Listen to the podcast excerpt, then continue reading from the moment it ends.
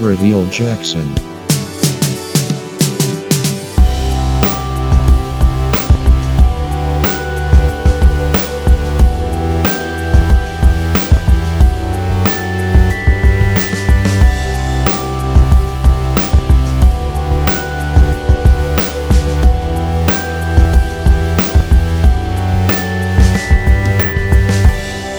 Well, hey, it's uh, it's good to be with you today, especially in light of everything going on. Feel like I should probably start there. Why are we still doing this? uh, we understand, like, you know, there's this spiritual realm where God's doing stuff, but we're not stupid. We know there's a physical realm where there's real sickness, real disease, real stuff going on. And so we've taken as many precautions as we can for today to, to try to keep stuff safe. But, you know, I was receiving texts throughout the week are we still doing it? Should we do it? Is that a smart thing to do? Things like that.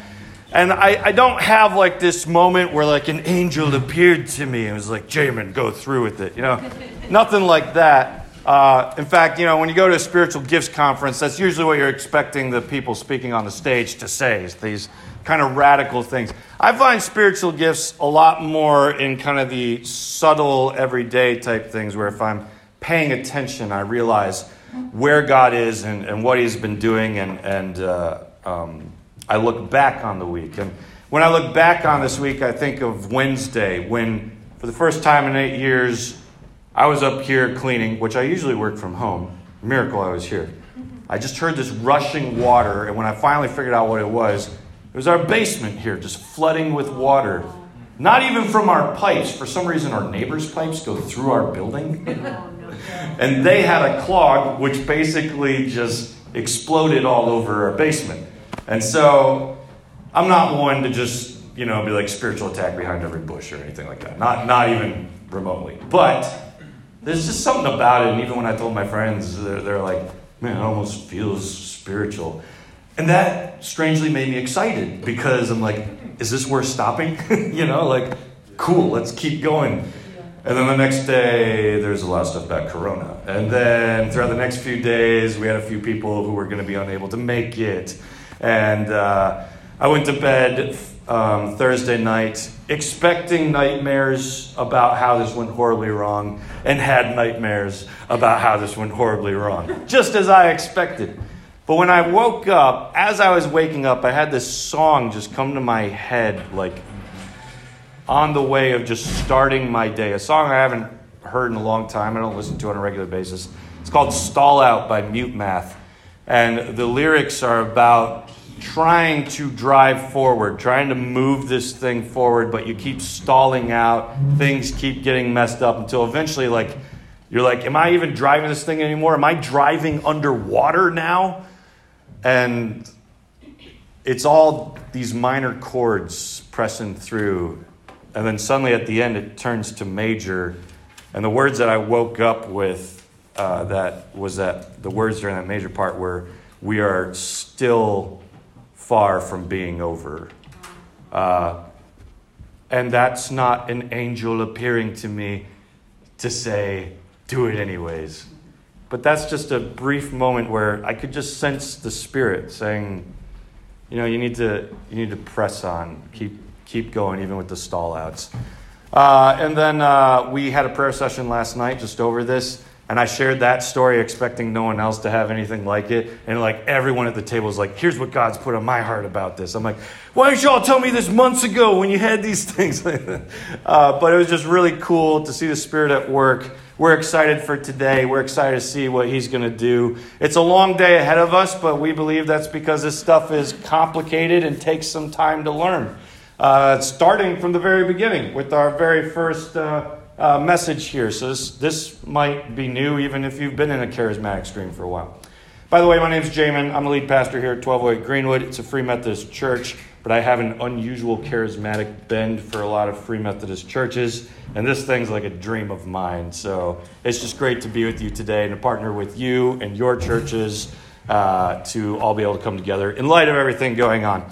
So let's talk about mission and the divine council. The divine council is this concept not only in your Bible, but it's something that scholars and theologians talk about a lot, like a surprising amount of a lot. but because it's unusual to 21st century ears, it doesn't usually make it out of the scholarly world into our churches because it sounds confusing, it's hard to explain, and if you're not careful as to how you explain it, it can sound a little bit like heresy. So we're going to do our best here to hone in and say this well. Our, our church here has heard about this a lot, so you're probably all rolling your eyes. Ah, here he goes again.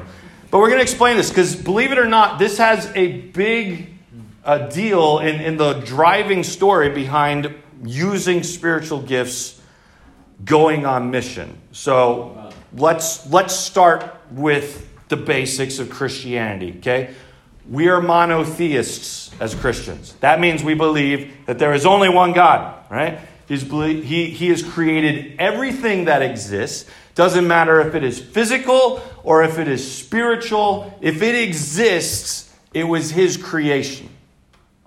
I'm not going to say anything different from that. Are we all set on the basics? yeah? We're good? Okay.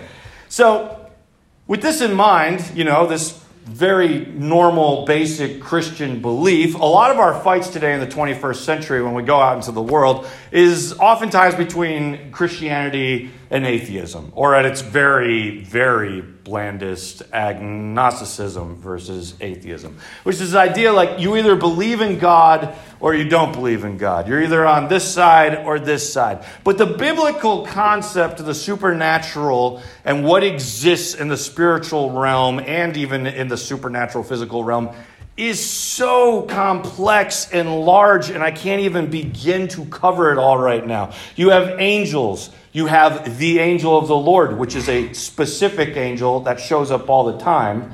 Uh, you have archangels, you have fallen angels, watchers, angels locked up in chains, sons of God, demons, giants, Nephilim, Anakim, Rephaim, Satan, princes, principalities, powers, spirits, human spirits, the Holy Spirit, heaven, hell, Sheol, Hades, Tartarus, and more. And you've heard about maybe four of those things in church. But your Bible is jam packed with all these stories about how the spiritual realm is interacting with the physical realm. And it's a large picture that to us today just seems like it's too complicated to follow. And so eh, we just kind of like, yep, there's all that stuff. Nobody understands it. Don't worry about it. One day we'll know. But the Bible actually offers a much clearer picture once you try to put on the way that ancient minded people thought. You, you have to do this with the Bible. It's something that uh, biblical scholars have been pushing now for a few hundred years. Is like, guys, if we, if we try to think like 20, 2100 years later, you know, 2,000 years later, whatever. If we try to think with our minds and we read our Bible and we, we look at it and we're like, ah, they're referring to this right here, you know, ah, these locusts in Revelation are helicopters. It's like, n- no, you're, you're blending 2,000 years down the road into something that they would have no idea what to even think of, let alone imagine. So um, we have to get into their mind. And when we look at the Bible and we get into their mind, things start to become a bit more coherent. We learn about all these supernatural things I've talk, talked to you about, and we also learn about a concept known as the divine council. The divine council is weird, man. I mean, you know, it's, it's, it's as though apparently God meets with spiritual beings to make decisions which sounds weird to us, but you find it throughout your Bible. There's a prophet named Micaiah, and Micaiah has this, uh, he's like taken up into God's throne room in First Kings. And here's what he says that he saw happen in the divine council in God's throne room. He said, I saw the Lord sitting on his throne, and all the hosts of heaven standing beside him on his right hand and on his left. And the Lord said, Who will entice Ahab, that he may go and fall at Ramoth Gilead? And one said one thing, and another said another. Then a spirit came forward and stood before the Lord, saying, I will entice him. And the Lord said to him, By what means? And he said, I will go out and will be a lying spirit in the mouth of all his prophets. And he said, You are to entice him, and you shall succeed. Go out and do so. What kind of story is that, right? God sitting on a throne who knows all things, who can do all things, and yet here he is, and he's like, all right, guys, King Ahab has to go. He's just rotten. Like, we've tried to fix this over and over again, but The dude just keeps turning away from me. It's time to, to end his reign. Like, if I'm God, I'm like, all right, all done. I snap my fingers, right? But instead, he looks at the spirits. He's like, so how are we going to do this? If I'm a spirit, I'm just be like, what, you, you don't know? but apparently, God wants to cooperate with them. And you got one spirit come up and give an idea, and God's like, nah, your, your ideas are always weird. It's not in there, I'm paraphrasing. Uh, but then another one comes up, and he's like, all right, well, how about this? And God's like, nah, you know. But then one spirit, which can be an angel, could be any level of different kinds of things. Spirit is just a blanket word for anything in the spiritual realm. Okay? So, uh, spirit comes up and he's like, What if I went to his prophets and told him lies? And he followed their lies and that got him killed. And God's like, Yeah, that'll do it. That, that works. Right? What a weird story. We're like, could, could we have seen some kind of glimpse like this several books ago to feel like we knew that this was going on? But this is what the prophet sees while he's taken into heaven to catch a glimpse of it. You see other examples throughout the Bible where apparently spiritual beings are making decisions. It's that weird story in uh, Daniel. I know whenever we think of Nebuchadnezzar, all we think about is chocolate bunnies or Veggie Tales or, you know, Shadrach, Meshach, and Abednego. But there's other weird stories in Daniel, including one in which God's like, if you don't humble yourself, I'm going to turn you into a cow. Right? I don't really know how it works. But the word that he's given is like, you're going to live like a cow at least. You're going to have a psychological episode, or I don't know if where cows are a thing, but I'm curious now. Whatever the case may be, he is given this uh, weird word. But when you look at the word that's given to him, Nebuchadnezzar's having a dream, and then it says that watchers, which is another form of angels, especially known in Jewish literature, between your testaments, the watchers show up and they say this about this this uh, sentence on his life. They say, This sentence is by the decree of the watchers, the decision of the word by the holy ones. Holy ones, another term for watchers. It's actually a term for saints. So just as these watchers are God's spiritual holy ones, you as Christians are hagios, God's physical holy ones. Okay? Um, so when you see the word saints in your Bible, you should be thinking holy ones. You're just like the angels, but in earthly realm, if you will.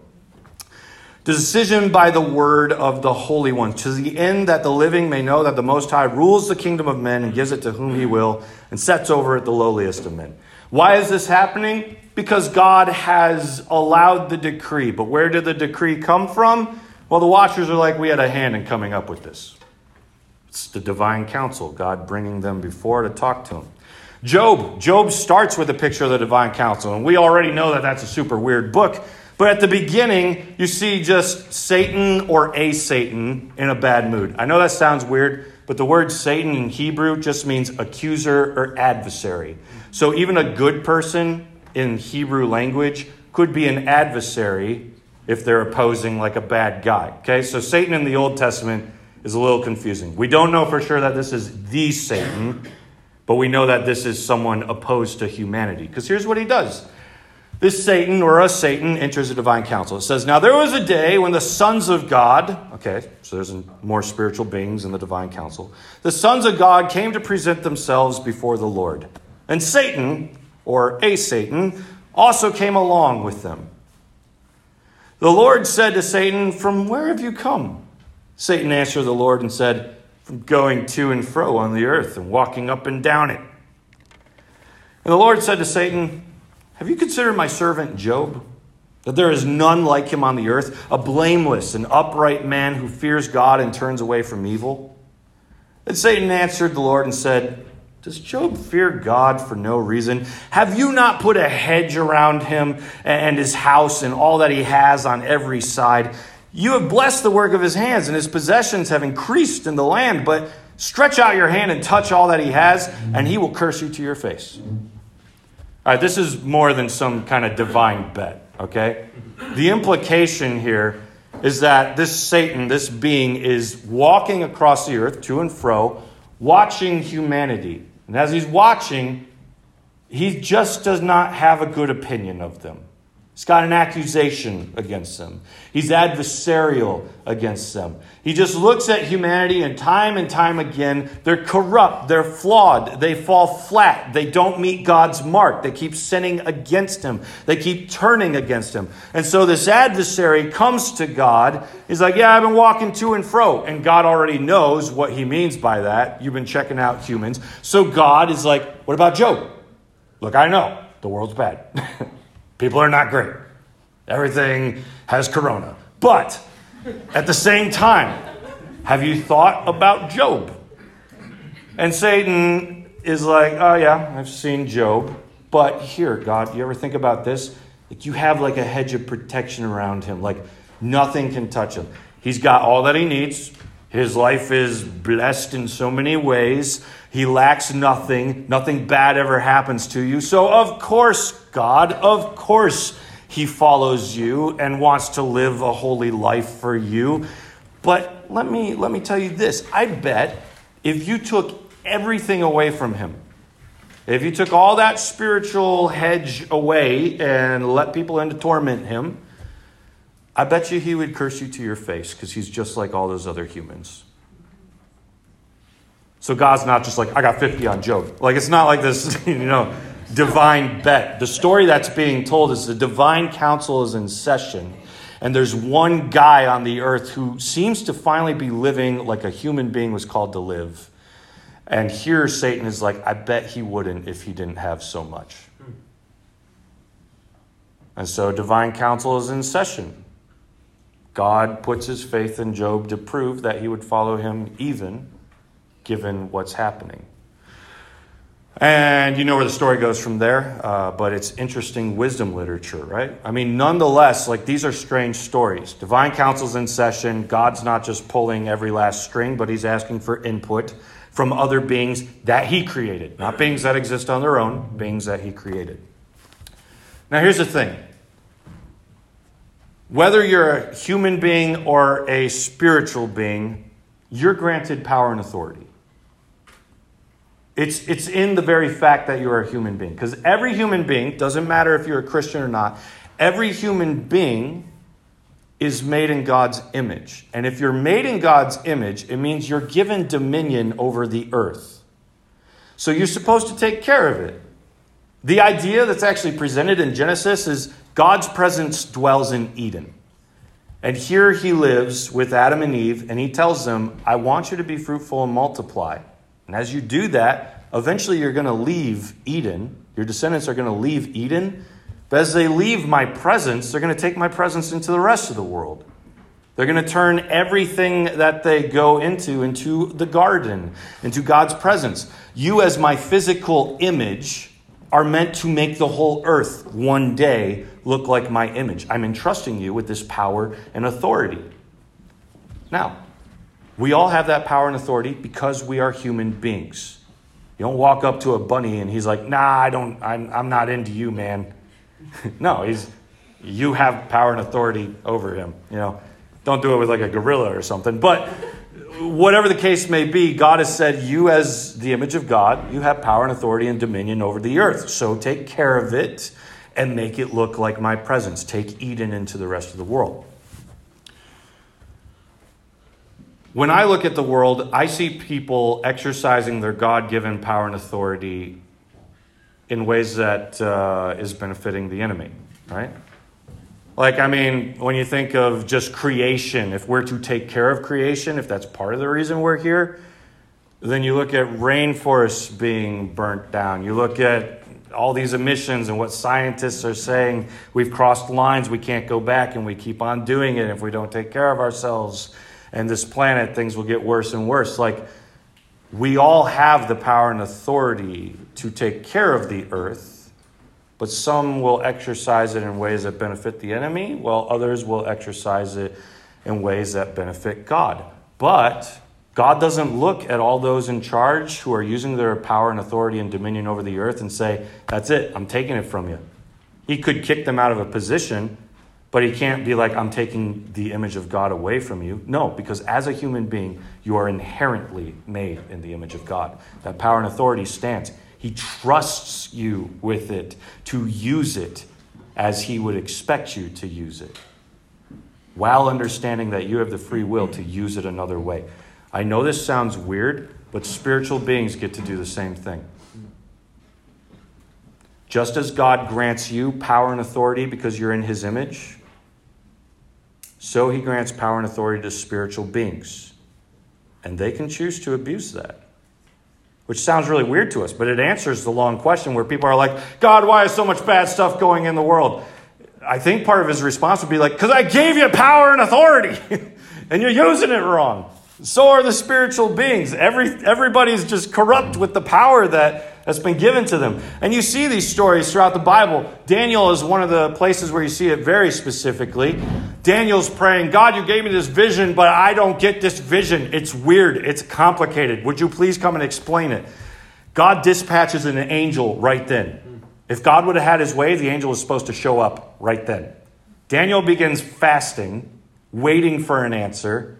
And the angel shows up, is it 14 days late? 21. 21. So, like, three weeks later, Daniel's still fasting, and the angel's like, I'm here, I'm here, I'm sorry. Man, I, I came as soon as you asked, but I had to duke it out with the prince of Persia before I got here. And a lot of us are like, uh, huh? sure you did. What, what are you talking about? You just like stopped by Persia to battle the king over there? No, there's this idea that just as there might be human kings with power and authority, in the spiritual realm, God has granted power and authority to spiritual beings. And this prince of Persia is adversary, is Satanly trying to fight against God's plans. How can he do that? Well, it's because at one point God said to the spiritual being, I'm granting you power and authority over Persia. And it used that power and authority, and rather than use it as he was supposed to, he's turned it against God. The same, uh, the angel continues that there's more stuff like this. When he's leaving, he's like, okay, so I've explained the vision. We're all good now. I got to go back to do some spiritual warfare, but on my way out, the Prince of Greece is going to stop by. But don't worry, you've got the Prince Michael, who is the only good one of all the princes. He fights on your behalf. and if I'm Daniel, I'm like, uh-huh okay, see you later.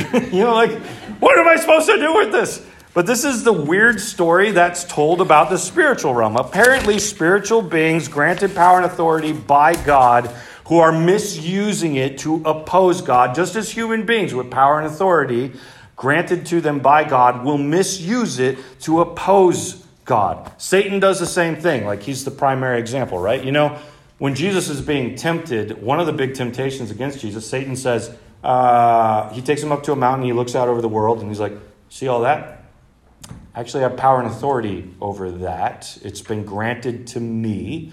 Uh, and that makes sense because if you go back to Eden, rather than choose to get wisdom of good and bad from God, we chose Satan's advice to get wisdom from good and bad his way.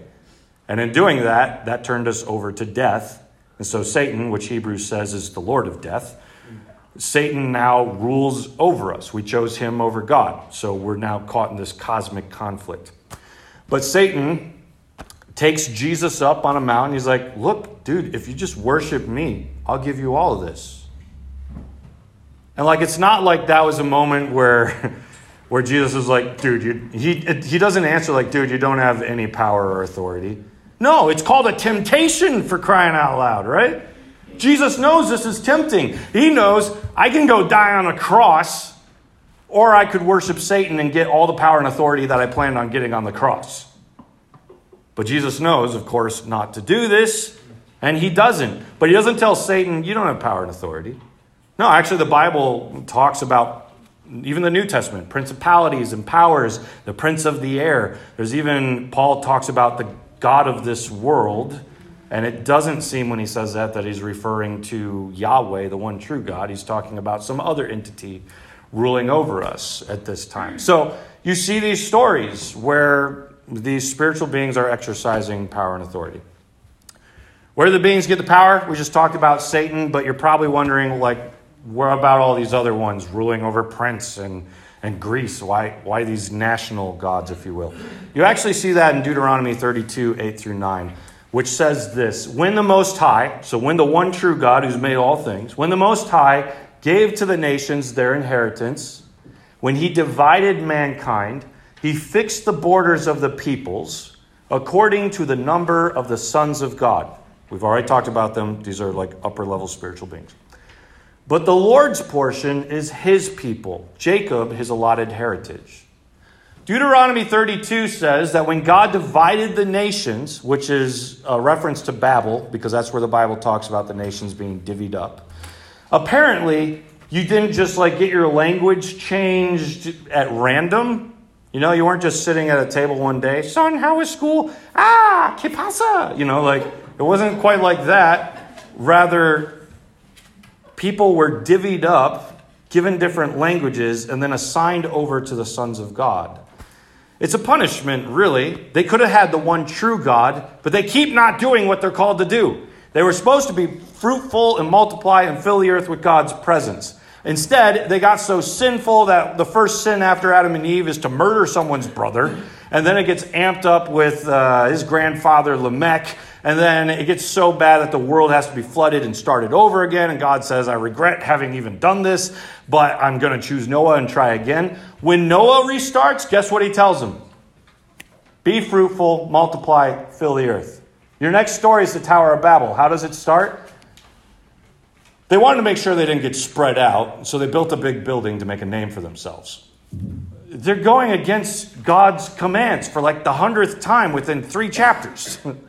They're turning against him, and they build a tower, which in ancient times was a ziggurat. In Mesopotamian literature, anything that is said to have its top in the heavens, which is how the Bible describes the Tower of Babel, that is always referring to a ziggurat in Mesopotamian culture. A ziggurat You've seen movies where you go up that long staircase and at the top you make a sacrifice. The idea was the gods live up there, so if we can build something tall enough, maybe they can drop down and come down and hang out with us. So that's what the Tower of Babel was. It's not what you Googled, that thing going way into the sky. It's probably like maybe twice the size of this building in height, but that's high enough for them to think, we made our own mountain that will reach the gods. Okay? So, nonetheless, um, They've turned against God. They built this tower, and as a punishment, God's like, they don't get the one true God anymore. I'm going to assign them to my, my task force. so he looks at the sons of God, he's like, you, you get this nation. You, you get this nation. And he turns all the nations over to them. But then he, it says, chose Jacob, which I imagine the sons of God had to be laughing at that. Okay, so you just assigned to us hundreds of people and you chose Abraham, who can't get his wife pregnant, as your nation, good luck. you know? But then God, of course, creates a miracle, and out of someone who could not otherwise have children, a line is born, the line of Israel, which is God's nation. So he disinherits the world, he separates them by languages, by their tongues, spreads them out. And he chooses one nation. And if you want to be a God follower, you have to be a part of Israel. You have to join him because this is his nation. Now, we might think that maybe since God turned them over to other spiritual beings that he granted power and authority, maybe they were good guys. Maybe. It's quite possible. But the story the Bible tells is that if they were, they're not now. If they were, they eventually became corrupt. Psalm 82 is an amazing psalm. In Psalm 82, it talks about the divine council. It says, God has taken his place in the divine council. In the midst of the little g gods, he holds judgment. I know this sounds weird, but little g gods all throughout the Bible are not nothing. Deuteronomy 32 says they're demons. Demons is a blanket word for spiritual beings opposed to God. So little g gods, look, this this changed my life, okay? Because when I look at Israel, they'd always like, God parted the waters, now let's build a bull and worship that. It's like, why would you worship a piece of gold after what God has done to you? It's because they actually believed that there was something spiritual to this. They didn't think it was just a piece of gold. They believed that their gods were kind of embodied in these statues. So here again, the little g gods are not God. There is only one God, but the little g gods are also not nothing. And we're watching their story the sons of God who have been given judgment, sorry, given power over nations. In the midst of the gods, Yahweh holds judgment. How long will you judge unjustly and show partiality to the wicked? Give justice to the weak and the fatherless. Maintain the right of the afflicted and the destitute. Rescue the weak and the needy. Deliver them from the hand of the wicked. These are the things that the false gods are not doing.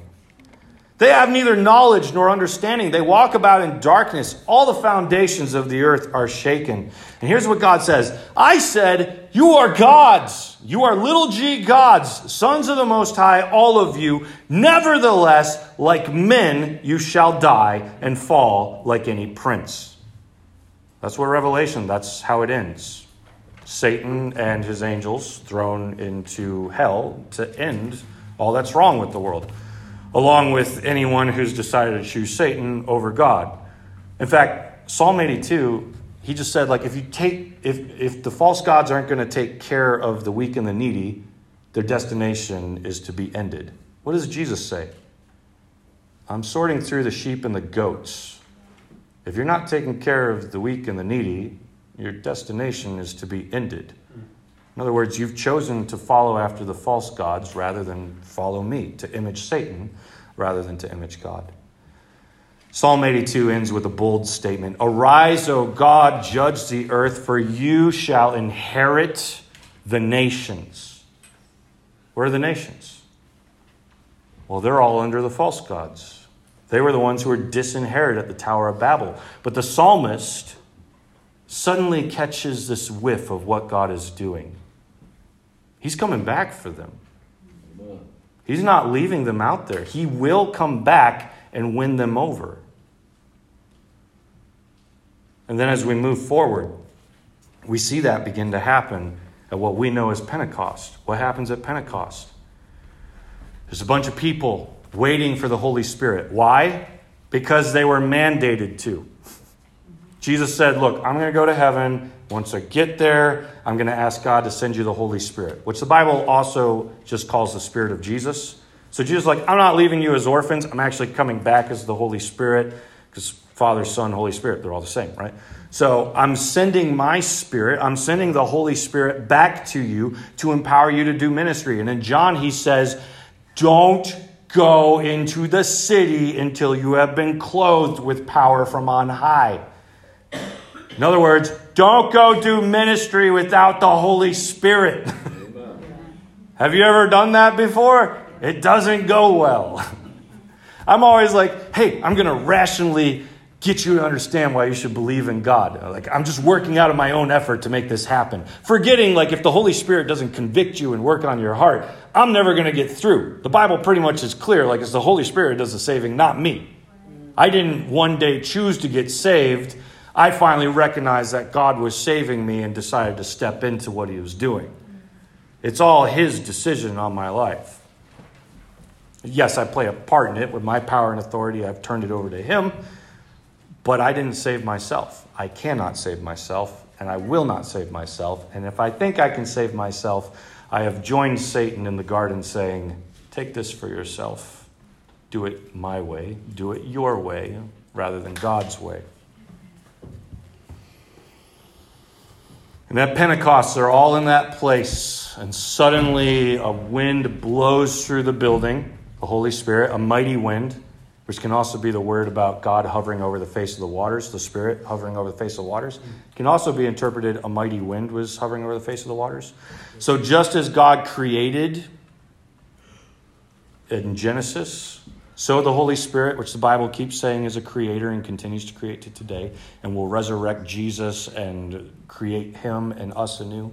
The Holy Spirit rushes into the building, fills them up with his presence, and they burst out the door doing what? Speaking about the wonders of God in all the languages of the people who have been disinherited. In Genesis, God divided them up by their languages and turned them over to something inferior. Psalm 82 says, God, you will inherit back the nations.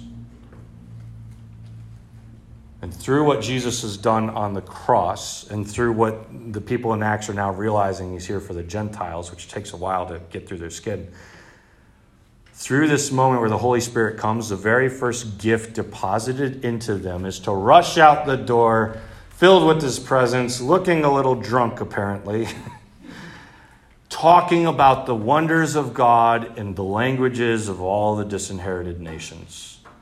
During the holidays, no less. So, all the Jews who are in town who understand these messages are going to go back to their towns and spread that news of what they saw. It's not a great analogy, but just like if Corona was in one place, you'd all get it and then take it back to your places and spread it out.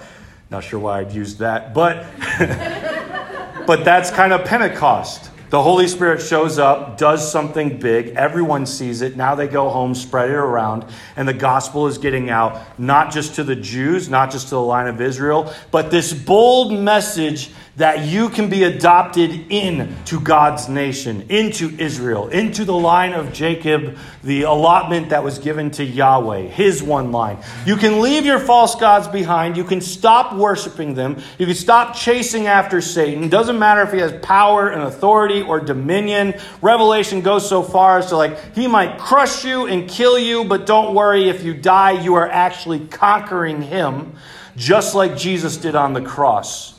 Doesn't matter what kind of power and authority anything might exercise over you, anything might burst your pipes in your basement, which weren't even your pipes. Whatever the case may be, turn all that away, follow God, regardless of the suffering, this is the one true nation, and everything else will be done away with. But if you were chosen finally, after all these thousands of years, to get it right, to go back to Genesis, to choose Eden and the new Eden that's ahead of you and restore the nations, well, that's going to change the world. And so, if you have the gift of tongues, or if you soon receive the gift of tongues, or if you never get the gift of tongues, anytime you hear it or speak in it, what should be going through your mind is, I am on mission. You might be saying something else. I don't know. I don't have the gift of interpretation. But whatever you're saying, just by the act of speaking those words, like you should remember in that moment, God has called me to mission to the Gentiles, to anyone outside of his line. Because most of us in this room, we were Gentiles at one point brought in by the work of God and by the, the, the invitation to adoption into the one true line. We're here because of what Jesus did. We're here because of what his disciples did, because they followed the mission of the reversal of Babel. And that hasn't changed. God wanted his kingdom to invade the world, to leave Eden and take over the rest. And Revelation finally talks about Eden finally having taken over everything. God will make it happen. But in this time and place, we're not to be apathetic. Resurrection is actually about us coming back to the earth restored, not about us staying in heaven. Right now, we have to do our work to stay on mission, to cultivate the earth into heaven on Yahweh's behalf through what Jesus did by the power of his Holy Spirit, and we cannot do that by our own will, by our own strength. And that's why we're here today to talk about all kinds of spiritual gifts so that you can learn how to hear God, how to practice the things that the Holy Spirit can empower you to do. I, we have no control as to if you'll be able to, but I find a lot of people are more uh, built for gifts than they think. They just they don't know how they work. And so they never know what to do. Today, we hope to, to reveal to you how these things work.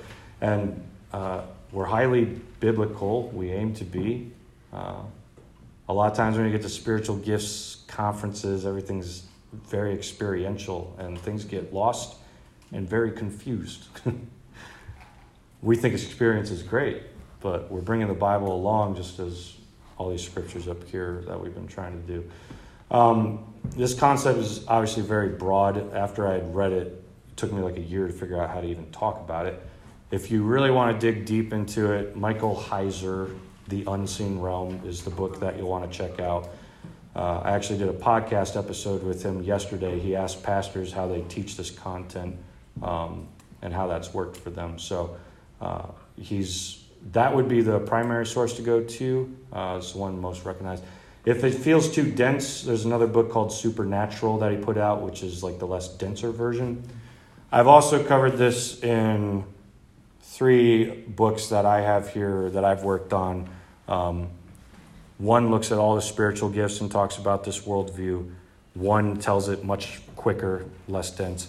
And then one tries to tell the gospel story through this worldview to help you allegorically kind of see some of the things that the Bible is communicating that we miss in the 21st century. Anyways, I'm not here to sell books. I'm just, I know this is a big uh, topic and it's hard to just hear it once and know what to do. If you want more resources, those are a few you can check out. But hey, uh, we got a lot ahead of us today. I know it's uh, 12 hours that we're here today. Uh, if you're able to stay with us at the end of the night, Stephen's going to be bringing the word, and then we're just going to worship for a long time, and we'll have time for people to receive prayer, be commissioned. We have some prophetic words that our prayer team just has kind of felt put on their hearts the last few days. We'll talk about those. Uh, but we, we expect you to come in contact with the Holy Spirit today. That doesn't mean you're going to be lying on the ground shaking everywhere. uh, maybe, I don't know. But, but for some of you, it's going to be just this sense that God is here, just growing in the wisdom of what He has for you. So let me pray for you, and then we've got a 20 minute break uh, at 10:30. There's different breakouts. Every breakout sign on every door says the last class is at 2.30. It's not. It's 3.30. I was just too lazy to fix it. So um, just keep that in mind. If you have your schedules in front of you, those ones are correct, I think. Okay, so let me pray for you. Get your day started. And then uh, there'll be some popcorn up here distributed by a man with gloves on. And uh, um, we'll, we'll continue our day. Oh, also, Marketplace Man over here is trying to find a unique way to do the mission of God and serve people around the world. They've got fair trade uh, products from all different kinds of parts of the world. When you buy through them, it supports families and missionaries and all kinds of things. So, highly suggest you check out their products and any of the other little booths just lying around. So, God, here we are waiting to see what you have for us today, waiting to go on mission. We want to be empowered for mission. We don't want to doing it, do it alone. Doing it alone is so hard and impossible. God, some of the worst ministerial mistakes I've ever made is when I've tried to do your mission without you. So here we are asking for empowerment, living in the uh, feeling these last few days that you're going to do something great here today. I just ask for more of your presence right now. Come, fill this room, grow in us, do what only you can do. We're hungry. And if you're hungry today, if you just put your hands out in front of you like you're receiving a gift, God, every hand right now, I pray gifts be poured out. I pray those who um, have had gifts for a long time, but they don't know what they are, that they would be revealed to them and that they would begin to learn about today. I pray your Holy Spirit already begin giving them wisdom, guiding their mind as to which of our breakouts they should check out so they can ask the right questions and grow. And uh, I just pray um, for new gifts to be deposited into us, not because we need to have more power, but because Paul told us to eagerly desire the greater gifts, which is the implication that we may not have them right now, but we should keep waiting and praying. Your word tells us not just to drink once. You tell us, uh, don't get drunk with wine, for that's debauchery, but be filled with the Holy Spirit. And the implication in the Greek is that we're not just filled once, but we keep being filled with your Holy Spirit. Not just one baptism, or maybe we might say one baptism, but a continual pouring out after that of your Spirit. We want that today. So pour fresh. On anyone who needs it, who doesn't have it, pour it out. On anyone who has it but wants more, pour it out. We're yours, and we desire to use your power and authority the way that you call us to. In Jesus' name, amen. amen.